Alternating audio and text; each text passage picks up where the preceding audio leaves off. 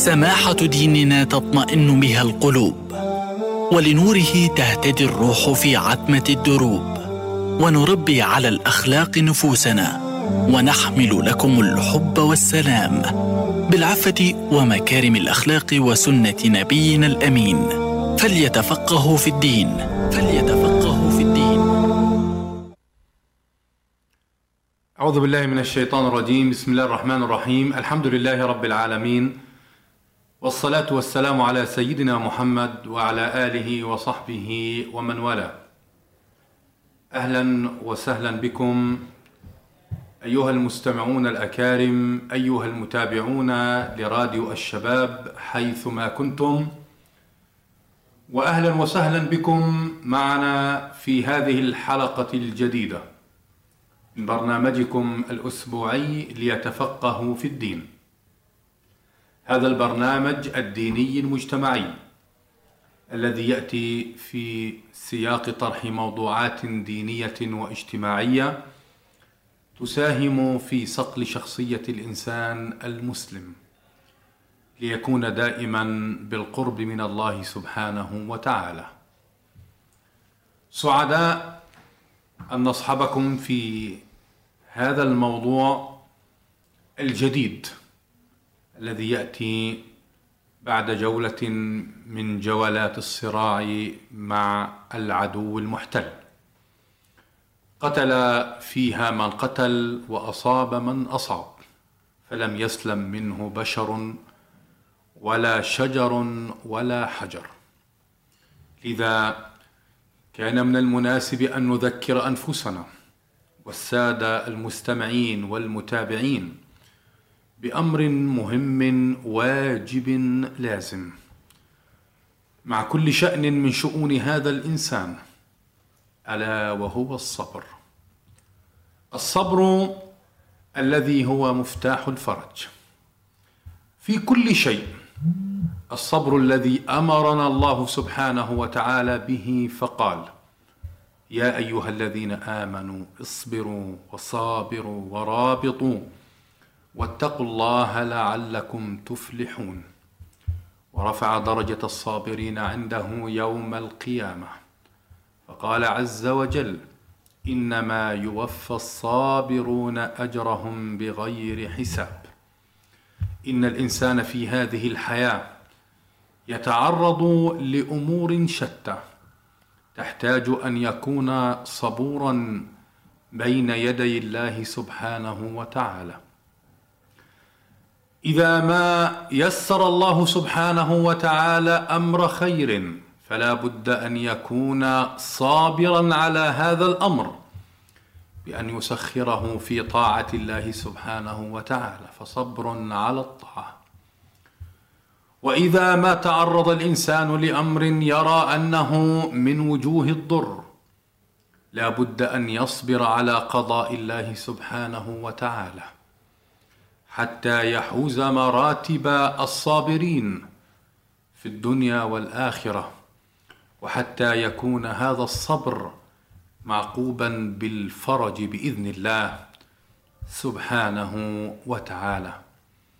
قال النبي صلى الله عليه وسلم عجبا لأمر المؤمن إن أمره كله له خير.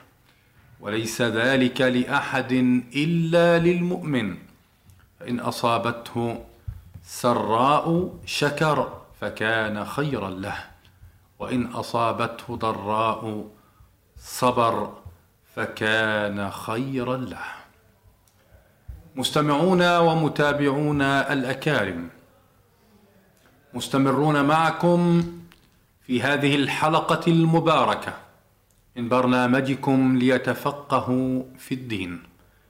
عبر هذه الموجة المباركة راديو الشباب 98.2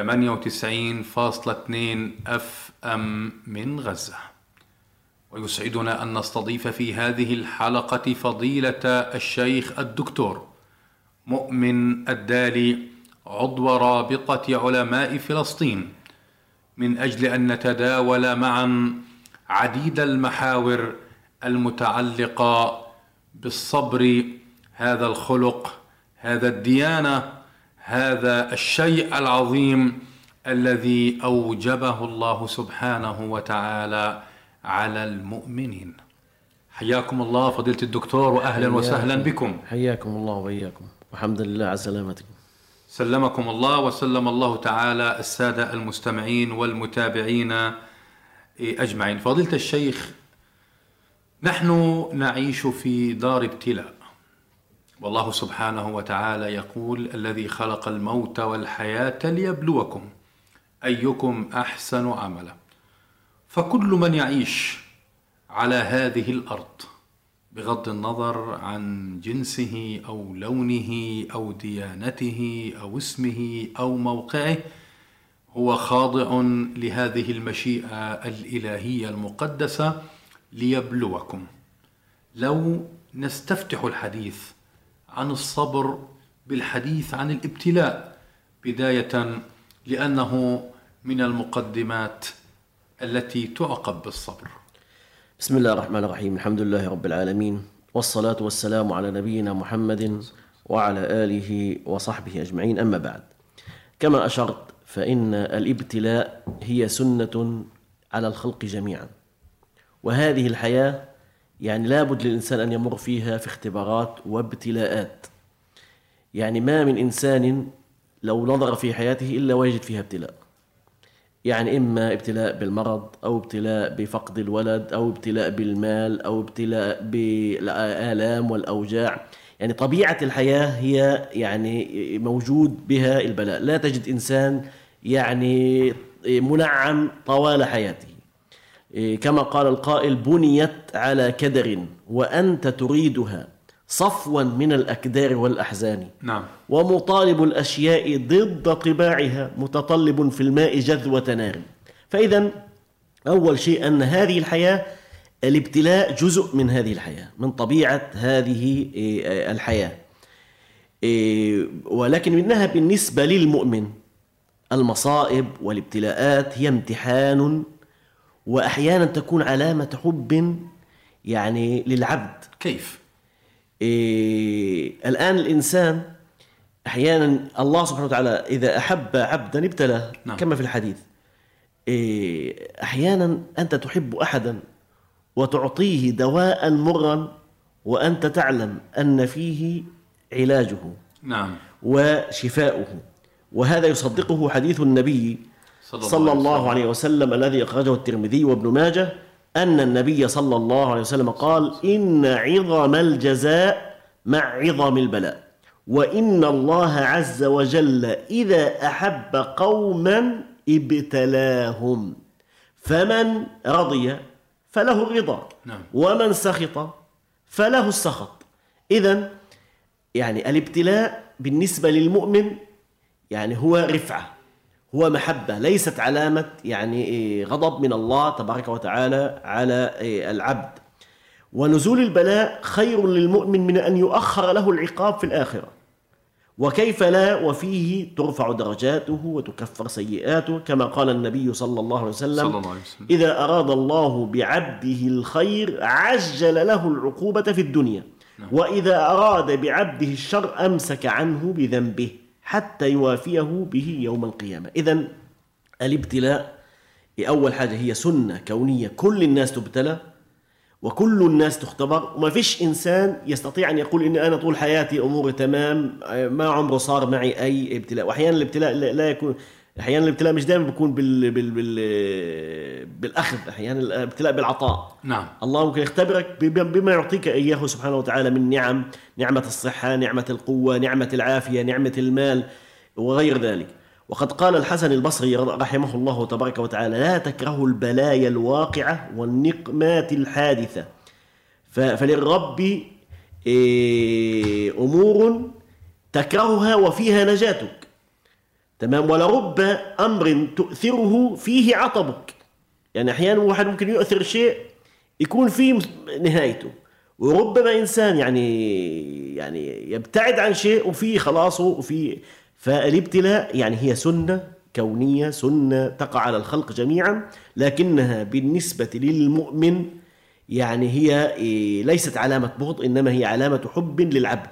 إما إن كان صالحا رفعة لدرجاته وإن كان يعني عنده من الذنوب والخطايا هي كفارة لهذه الذنوب والخطايا. جميل فضيلة الشيخ يعني ما تحدثتم به في سياق أن آه، الابتلاء يكون في عاجل عقوبة المؤمن في الدنيا.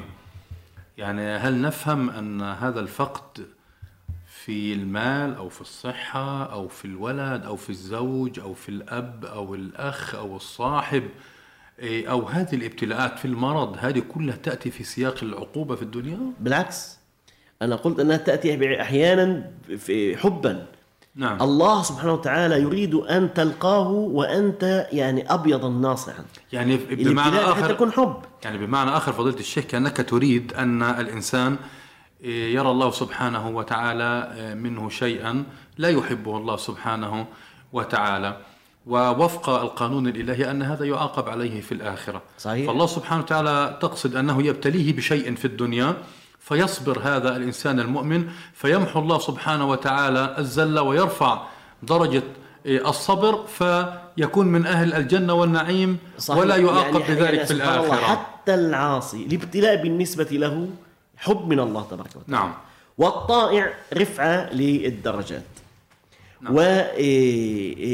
والأنبياء عليهم السلام. يعني الأنبياء عليهم السلام يعني ابتلوا. لذلك قال النبي صلى الله عليه وسلم أشد الناس بلاء. الأنبياء فالأمثل والأمثل. يبتلى الرجل على قدر دينه. يعني إذا كان الأنبياء الذين هم أكرم الخلق على الله تبارك وتعالى ابتلوا هل يعقل أن يكون الأنبياء يعاقبوا؟ يعني على ذنوب وخطايا؟ طبعا لا. إذا ال- ال- الإبتلاء يعني يكون ليس ليس دائما يكون عقوبة. يعني ممكن يكون عقوبة يعني لل- لل- لل- للظلمة عقوبة للمجرمين عقوبة يعني لأصحاب العناد لأوامر الله تبارك وتعالى. لكنه يعني للناس المؤمنين وإن كانوا يسقط منهم الزلات والأخطاء هي كفارة أو رفعة لدرجاتهم وحبا من الله تبارك وتعالى لهم. طيب فضيلة الشيخ يعني ال- الآن البلاء واقع واقع. والناس تنقسم في مقابلة البلاء بالنسبة للصبر إلى فريقين إما فريق الصبر وإما إلى فريق الجزع. ال- لو استعرضنا الواجب على المؤمن عند نزول ال- البلاء واستشهدنا بقصة نبي الله أيوب آه، صلى الله عليه وسلم الذي ابتلي بما ابتلي به من آه، آه، مرض ومن فقدان الأهل والولد.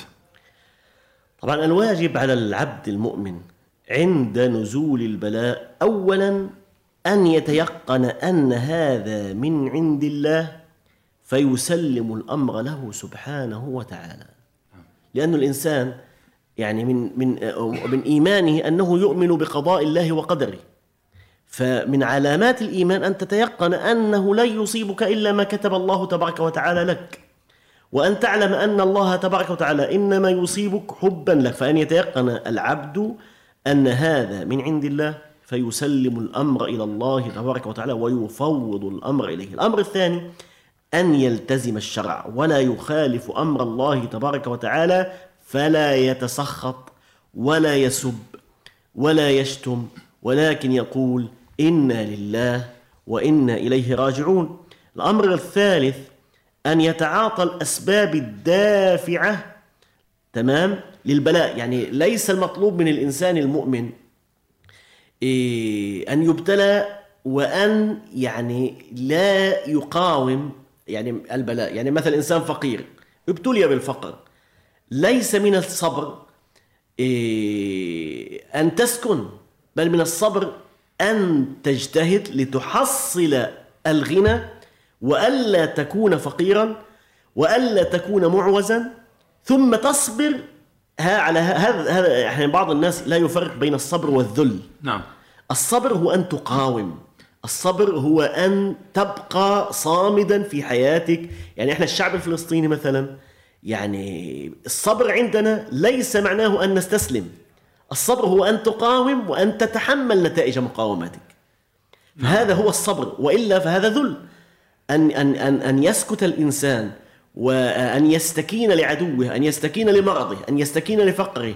ألا يحاول أن يجتهد للعلاج فهذا ليس صبر. الصبر هو أن يعني تجابه وتتحمل. فأن يتعاطى ال- الإنسان أسباب دفع البلاء. مش إنه ي- يسكن يعني ويستسلم يعني بعض الناس إذا ابتلي بفقد الولد أو بفقد الأب أو بفقد أحد من أهله تجده يعني انعزل عن الناس إيه، لا الأساس أنه يبقى صامدا ويعني يجابه هذه الحياة ويجابه يعني إيه، الأمر الرابع أن يستغفر الله تبارك وتعالى ويتوب إليه مما أحدث إن كان مذنبا. فضيلة الشيخ تحدثت عن آه، المثال آه، موضوع الرزق موضوع الفقر أن الإنسان لا يستسلم لفقره. بمعنى أنه لا يمكث في بيته يلطم خده ويتحسر على على حاله بل لا بد أن يخرج يطلب آه، الرزق من أربابه في الأرض. صحيح. وبهذا يكون قد حقق التوكل.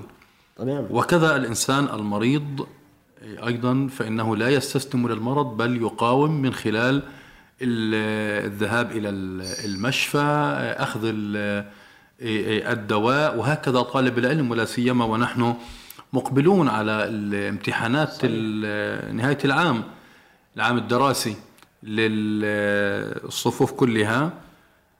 أيضا إنه الطالب آه، لا يستسلم لواقع ال- الحال أو يقول أنا يعني خلاص آه، كأنه يعني ختم على قلبي وعلى عقلي غشاوة مش قادر أستوعب. بل إنه يعني يستعيذ بالله سبحانه وتعالى ويتحصن به ويقبل على على الدراسة يقبل على على كتبه يسأل أهل الاختصاص إيه، يستخدم آه، وسائل التواصل ال- المتيسرة. اليوم من خلال متابعة الدروس متابعة الشروحات الموجودة من خلال وزارة التربية والتعليم من خلال ال- المدرسين الدورات وما إلى ذلك. بمعنى أنه لا استسلام للحال إيه، الواقع بل الإنسان الذي يستسلم لا يكون صابرا. نعم. الذي يستسلم لا يكون صابرا. الصابر هو الذي يعني يعني يسلم لأمر الله بقلبه. نعم. لكن لا يستسلم للواقع الذي هو فيه. يعني الإنسان ال- ال- ال- ال- الضعيف هو الذي يستسلم. نعم. القوي هو الذي يواجه رغم العقبات رغم ال- ال- المعوقات. هو آه، معلش هو أحيانا حتى الابتلاء يعني يصقل الإنسان. ويصنع يعني إحنا ال- الذهب من أين يخرج؟ لا يخرج إلا عبر يعني امتحان واختبار حتى يستخرجوه من وسط آه، الركام الذي هو فيه. فحتى الإنسان يعني يقوى بالابتلاء. ويصبح أكثر حكمة بالابتلاء. نعم. يصبح أكثر عقلا بالابتلاء. فالابتلاء أحيانا هو نعمة حتى في الدنيا. الابتلاءات تصنع تصنع العقول تصنع الرجال تصنع يعني إحنا إيه، الإنسان الذي يجتهد حتى في الدراسة ويبذل جهدا أكبر من من غيره تجده يحصل يحصل أكثر. أكثر من غيره.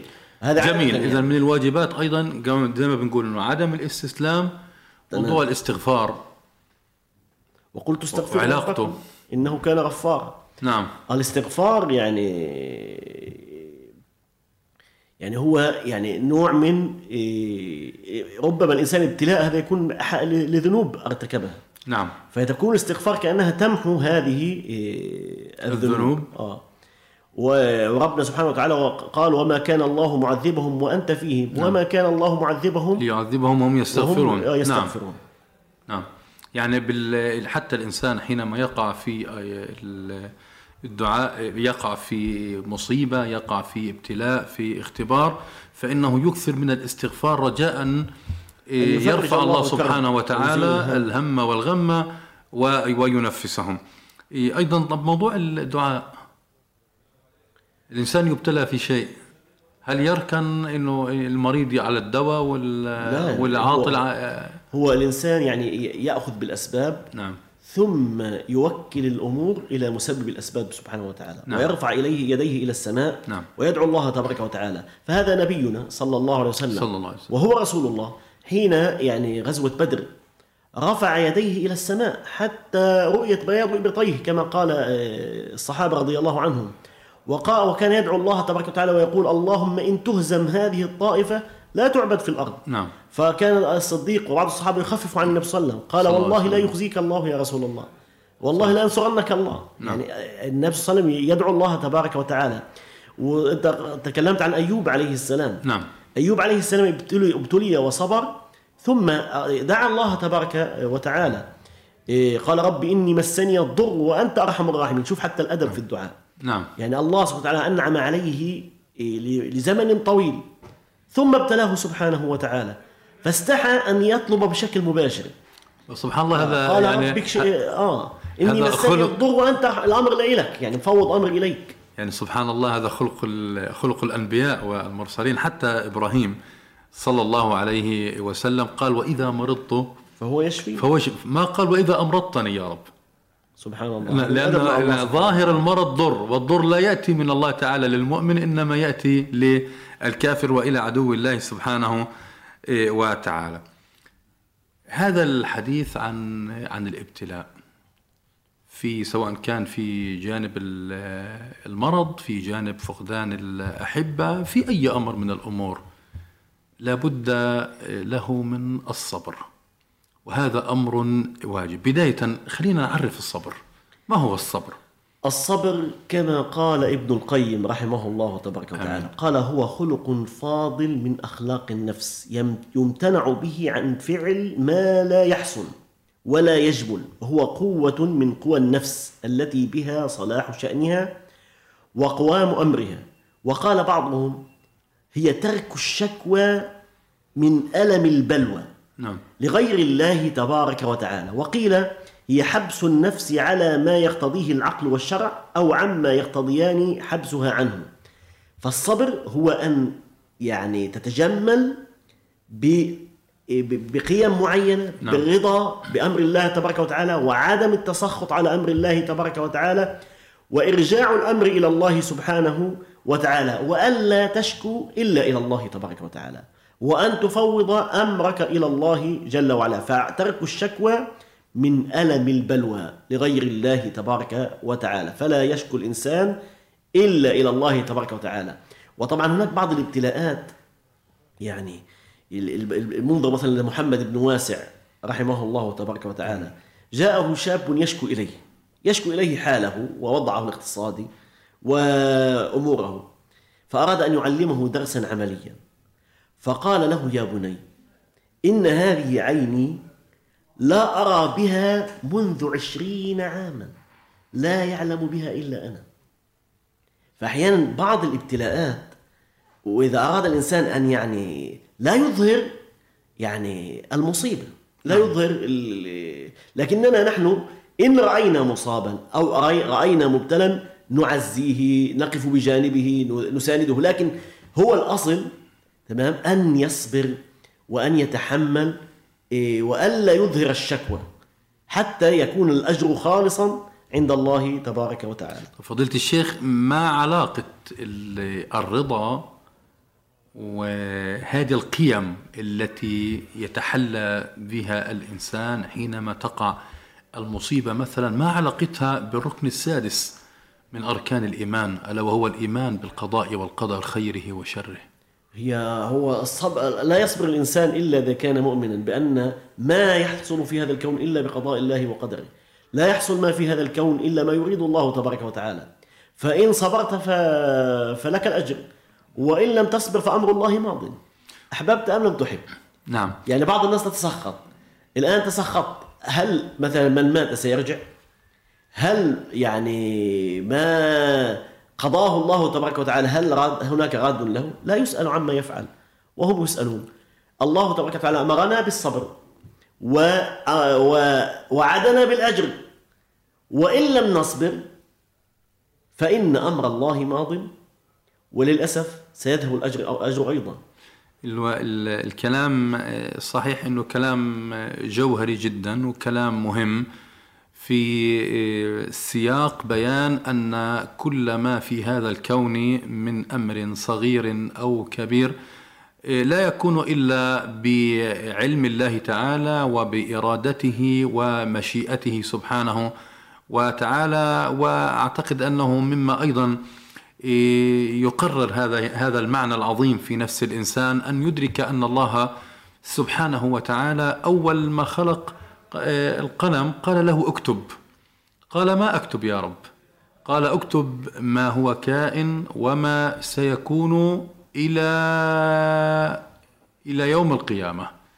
فالإنسان حينما يصاب بأي أمر فعليه أن يدرك أن هذا ما كان إلا في بعلم الله وما كان إلا بقضاء الله وأن قضاء الله سبحانه وتعالى كله خير للإنسان إيه، إيه، المؤمن إيه، الحديث عن الصبر لا شك أنه يحتاج إلى بيان أنواع الصبر أقسام هذا الصبر حتى نجلي الصورة أكثر لدى الإخوة المستمعين والمتابعين الأكارم.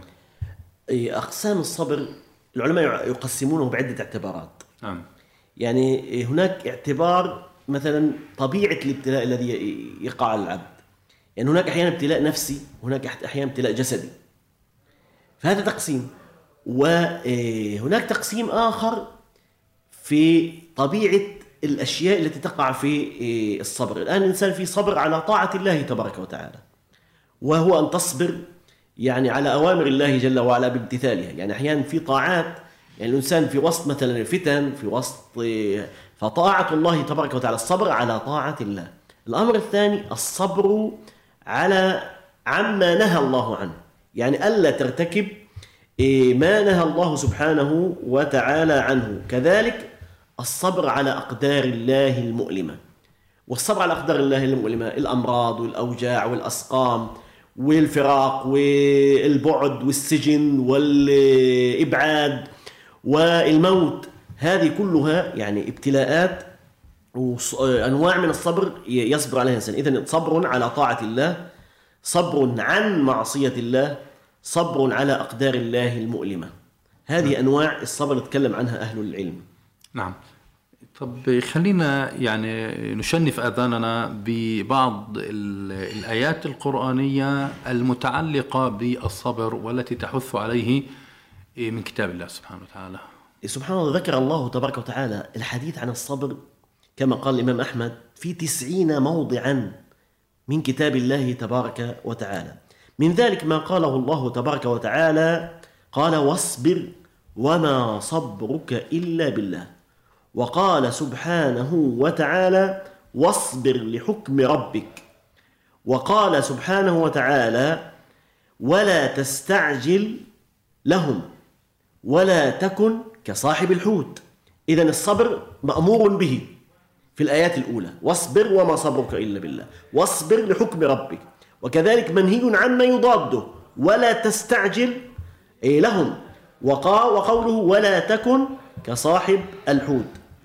والصبر متعلق بالفلاح كما قال الله تبارك وتعالى يا أيها الذين آمنوا اصبروا وصابروا ورابطوا واتقوا الله لعلكم تفلحون. ومن المعلوم أنه لعلكم في كتاب الله تبارك وتعالى هي للتحقيق وليست إيش؟ نعم إيه ليس كما آه. يقولها البشر للتمني صحيح الأمر نعم. الرابع أن الله تبارك وتعالى في كتابه العزيز وعد الصابرين بأجر عظيم لا يشبهه أجر فقال سبحانه وتعالى أولئك يؤتون أجرهم مرتين بما صبروا. نعم. وقال سبحانه وتعالى إنما يوفى الصابرون أجرهم بغير حساب. لذلك ورد في حديث آخر ممكن وقفة يا دكتور مع مع هذه الآية الكريمة من سورة الزمر. إنما يوفى الصابرون أجرهم بغير, بغير حساب, حساب.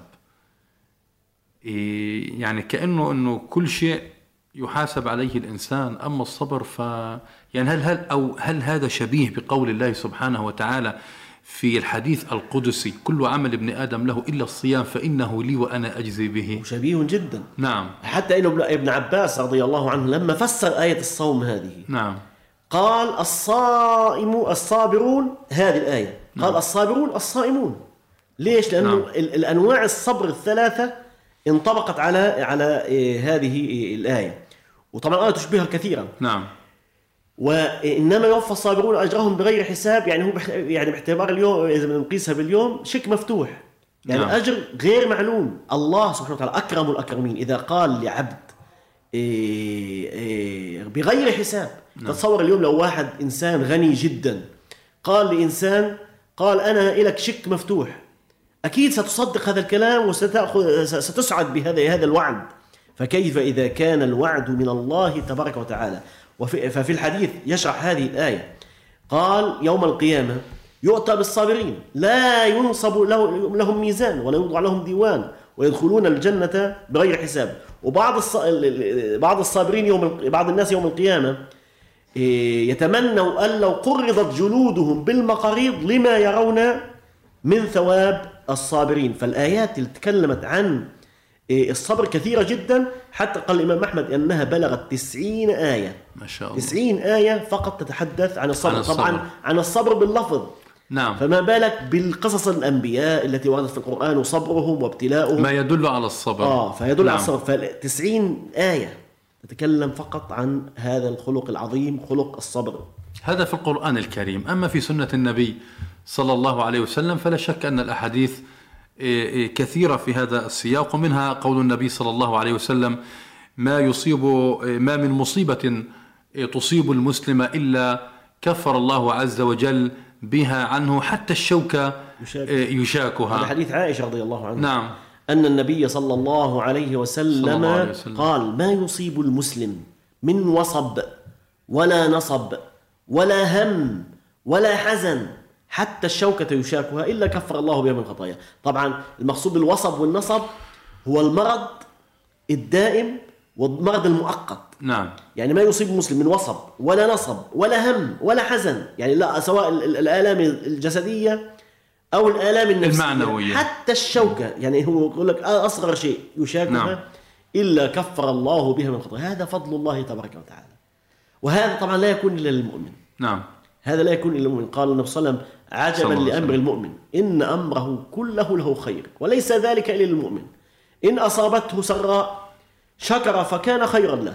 وإن أصابته ضراء صبر فكان خيرا له. وليس ذلك إلا للمؤمن. لأن المؤمن طمأنينته ورضاه بقضاء الله وإيمانه بالله تبارك وتعالى يجعل له نصيب من هذا الأجر العظيم. هو سبحان الله يعني ال- العجيب في هذا الحديث الصحيح أن النبي عليه الصلاة والسلام هو نفسه يعجب من أمر المؤمن في آه، مقابلته لل- للابتلاءات ما بين الصبر أو الشكر. وهذا يبين آه، عظم منزلة الصبر آه، على قضاء الله سبحانه وتعالى لدرجة أن النبي عليه الصلاة والسلام هو نفسه يعجب من من هذا. هل من أحاديث أخرى فضيلة الشيخ في هذا السياق؟ هو طو- سؤال كبير في الحديث النبوي. نعم. إيه، متى يكون تكون صابرا؟ نعم. يعني أحيانا في ناس يولول ويعني بيعمل كل شيء وبسب وبشتم وبيعمل كل شيء بعدين بسكت بقول لك أنا هنا صبرت. هذا مش صبر. نعم. هذا خلاص- الصبر خلاص أنت عند الأولى. حديث- هذا حديث النبي صلى الله عليه وسلم صلى على امرأة صلى تبكي. عند قبر. نعم. فقال لها اتقي الله واصبري وقالت إليك عني. تعرفش إنه هذا النبي صلى الله عليه وسلم؟ صلى الله عليه وسلم. فقالت إليك عني فإنك لم تصب بمصيبتي ولم تعرفه. فقيل لها إنه النبي صلى الله عليه وسلم, الله عليه وسلم. فأتت باب النبي عليه الصلاة والسلام فلم تجده. ولم تجد عنده من يقف على بابه طبعا هذه إشارة يعني إلى أن النبي صلى الله عليه وسلم كان متواضعا. نعم. فقالت لم أعرفك. يعني ما ما عرفتكش فيش حد على بابك. فما نعم. عرفتش إن فقال النبي فقال النبي صلى الله عليه وسلم لها إنما الصبر عند الصدمة الأولى. هذا هو الصبر. أما إنك تصرخ وتلطم وتشق الجيب وتشكو إلى غير الله تبارك وتعالى و ثم تسكت لأنك خلص خلصت الدموع خلصت.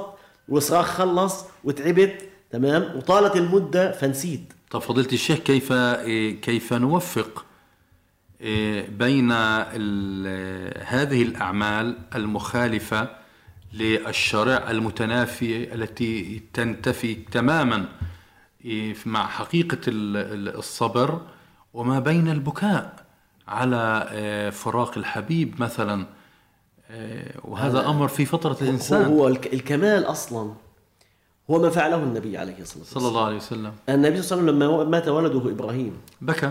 بكى. نعم. فقال له بعض الصحابة رضي الله عنهم. طبعا بعض الناس أحيانا تتصور إنه الذي يبكي يعني مش صابر. لا هو الذي يبكي هذا لي رحمة. نعم. فالنبي صلى الله عليه وسلم بكى على ولده إبراهيم. وحتى على غير إبراهيم بكى أكثر من مرة النبي عليه الصلاة نعم. والسلام في ابتلاءات لبعض الناس. نعم. لما رأى بعض الناس. وكان يعني يحزن لما يشوف بعض الناس مبتلين. نعم. عليه الصلاة والسلام. فقيل له يا رسول الله أتبكي؟ فقال النبي صلى الله عليه وسلم إيه تلك رحمة جعلها الله تبارك وتعالى في قلب من يشاء. فالبكاء ليس لكن ال- الذي الذي ينهى عنه هو شق الجيوب. نعم. وسب الظهر ولطم الخدود. هذا هو الذي يعني ينهى عنه. أما البكاء فهذا دليل إنه قلب حي. نعم. هذا دليل إنه الإنسان يعني عنده مشاعر. لا نستطيع إنه بعدين حتى الصبر في إشارة في حديث النبي صلى الله عليه وسلم. قال ومن يتصبر يصبره الله. اذا الصبر ليس شيئا سهلا. الصبر ليس شيئا سهلا. وكأن الإنسان يطلبه من الله سبحانه وتعالى في وقت الأزمات وفي وقت الفقد أو المرض أو الفقر أو ما إلى ذلك. كأن الإنسان يطلبهم. من يتصبر يطلب في- يطلب في- الصبر. في كمان درجة أعلى من الصبر. نعم. عند الابتلاء في درجة أعلى من الصبر لكننا لم نؤبر بها. نعم. ألا وهي؟ ألا وهي درجة الشكر. نعم. انه الإنسان يشكر الله تبارك وتعالى على المصيبة. هذه من هذه لم نؤمر بها. لكننا أمرنا بالذي نستطيع جميل أن الشيخ. نتصبر. إيش أن نتصبر؟ أن أت- نصبر أن أنفسنا. أن أمسك نفسي. نعم. ألا أتسخط. نعم. ألا أصرخ ألا أشق الجيب لكن أن أبكي وهذا هذا سبحان الله هذا قل فطرة الإنسان. فطرة الذي الإنسان. يبكي يعني يكون في مشكلة عنده.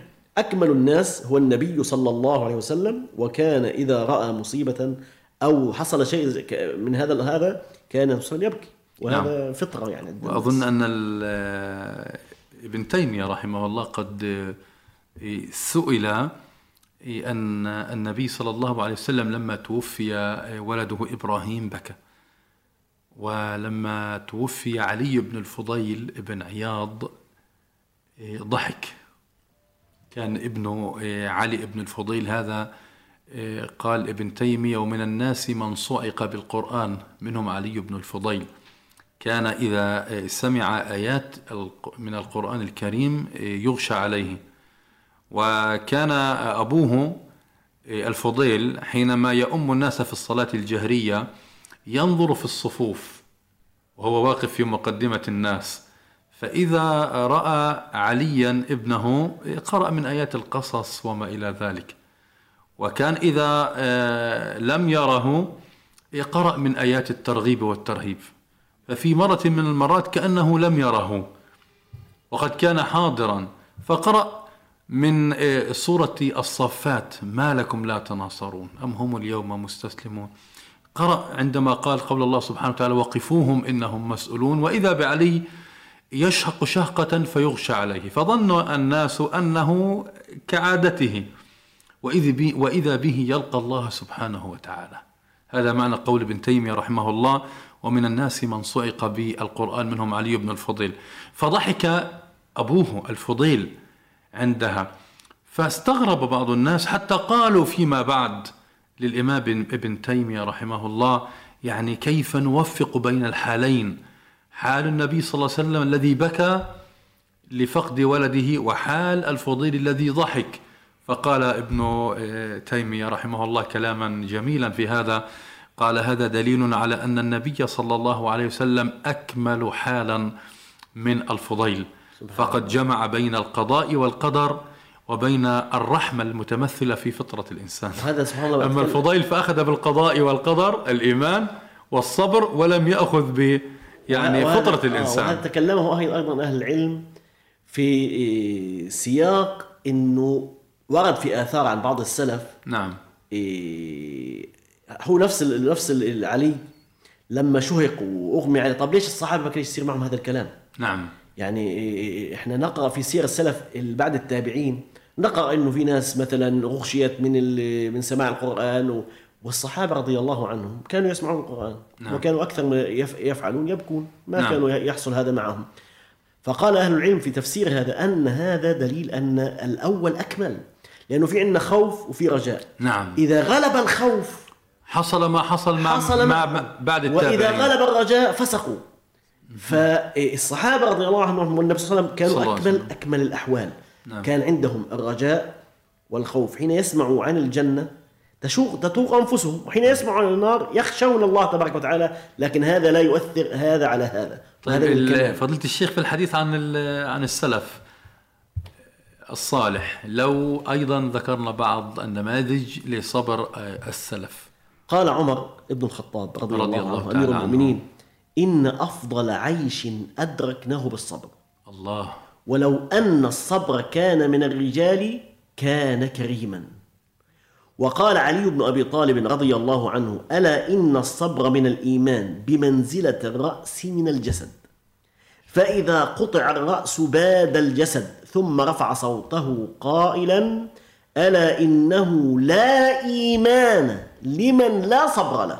يا سلام وقال أيضا. رضي الله عنه الصبر مطية لا تكبو والقناعة سيف لا ينبو وقال عمر ابن عبد العزيز رحمه الله تبارك وتعالى وهو. على المنبر نعم. ما أنعم الله على عبد نعمة فانتزعها منه فعاضه مكان من انتزع منه الصبر إلا كان عوضه خيرا ممن انتزع منه ثم قرأ إنما يوفى الصابرون أجرهم بغير حساب. وجاء رجل إلى يونس ابن عبيد فشكى إليه ضيقا من حاله ومعاشه واغتمامه بذلك. فقال أيسرك ببصرك مئة ألف؟ قال لا. قال فبسمعك. نعم. قال لا. قال فبلسانك. قال لا. قال فبعقلك. قال لا. وذكره نعم الله عليه. ثم قال يونس أرى لك مئين ألوفا وأنت تشكو الحاجة؟ وعن إبراهيم التيمي قال ما من عبد إيه، وه- وهب الله له صبرا على الأذى وصبرا على البلاء وصبرا على المصائب إلا وقد أوتي أفضل مما أوتيه أحد بعد الإيمان بالله تبارك وتعالى. وقال الشعبي قال شريح إني لأصاب بالمصيبة فأحمد الله عليها أربع مرات أحمد إذ لم يكن أعظم منها وأحمد إذ رزقني الصبر عليها وأحمد إذ وفقني للاسترجاع لما أرجو من الثواب وأحمد إذ لم يجعلها في ديني لذلك كان من دعاء النبي صلى الله عليه وسلم أن يقول. اللهم لا تجعل مصيبتنا في ديننا. وكانت بعض بعض نساء الصحابة رضي الله عنهم بعد الغزوات حين يقفل النبي صلى الله عليه وسلم راجعا فتسأل عن النبي صلى الله عليه وسلم. تقول ماذا قالوا مات فلان ومات فلان. فيقول النبي صلى الله عليه وسلم تقول ماذا حصل لرسول الله صلى الله عليه وسلم؟ ثم صلى الله تقول عليه وسلم. ألا إن كل شيء فع بعدك يا رسول الله يهون. وما ذلك؟ لذلك لأنه نبي الله صلى الله عليه وسلم. لذلك المصيبة التي تقع في المال التي تقع في العيال التي تقع في المرض هي أهون من مصيبة فقد الدين. نسأل الله تبارك وتعالى أن يثبتنا على ديننا. اللهم آمين. إيه، فضيلة الشيخ إيه، يعني في نهاية هذه الحلقة المباركة في الحديث عن ال- الصبر في مقابلة إيه، هذه الابتلاءات التي يتعرض لها الإنسان المؤمن نذكر أن عاقبة الصبر عظيمة. وهي كلها خير للإنسان الصابر على قضاء الله سبحانه وتعالى. الشاكر على نعمائه. إنه في معية الله سبحانه وتعالى وهذا يكفيه. إذ إن ربنا سبحانه وتعالى قال واصبروا إن الله مع الصابرين والصابرون هم أحباب ربنا سبحانه وتعالى القائل والله يحب الصابرين ولهم البشرى بقول الله سبحانه وتعالى ولنبلونكم بشيء من الخوف والجوع ونقص من الأموال والأنفس والثمرات وبشر الصابرين الذين إذا أصابتهم مصيبة قالوا إنا لله وإنا إليه راجعون أولئك عليهم صلوات من ربهم ورحمة وأولئك هم المهتدون. نسأل الله العظيم رب العرش العظيم أن يرفع درجاتنا ليحق علينا قول ربنا سبحانه إنما يوفى الصابرون أجرهم بغير حساب. مستمعونا ومتابعونا الأكارم في نهاية هذه الحلقة المباركة نتقدم بجزيل الشكر لفضيلة الشيخ الدكتور مؤمن الدالي عضو رابطة علماء فلسطين. لحضوره معنا في هذه الحلقة المباركة. ونشكر لكم متابعتكم واستماعكم لنا عبر هذه الموجة راديو الشباب 98.2 أف أم من غزة. صادق الدعوات لكم بتيسير الحال وطريق الرشاد وأن يبلغكم الله تعالى أمانيكم في الحياة الدنيا وفي الآخرة من محدثكم الدكتور محمد كمال سالم على أمل أن نلقاكم في الحلقة القادمة من برنامجكم ليتفقهوا في الدين. وأنتم في أحسن حال وأهدأ بال والسلام عليكم ورحمة الله تعالى وبركاته. سماحة ديننا تطمئن بها القلوب. ولنوره تهتدي الروح في عتمة الدروب. ونربي على الأخلاق نفوسنا. ونحمل لكم الحب والسلام. بالعفة ومكارم الأخلاق وسنة نبينا الأمين. فليتفقهوا في الدين. فليتفقهوا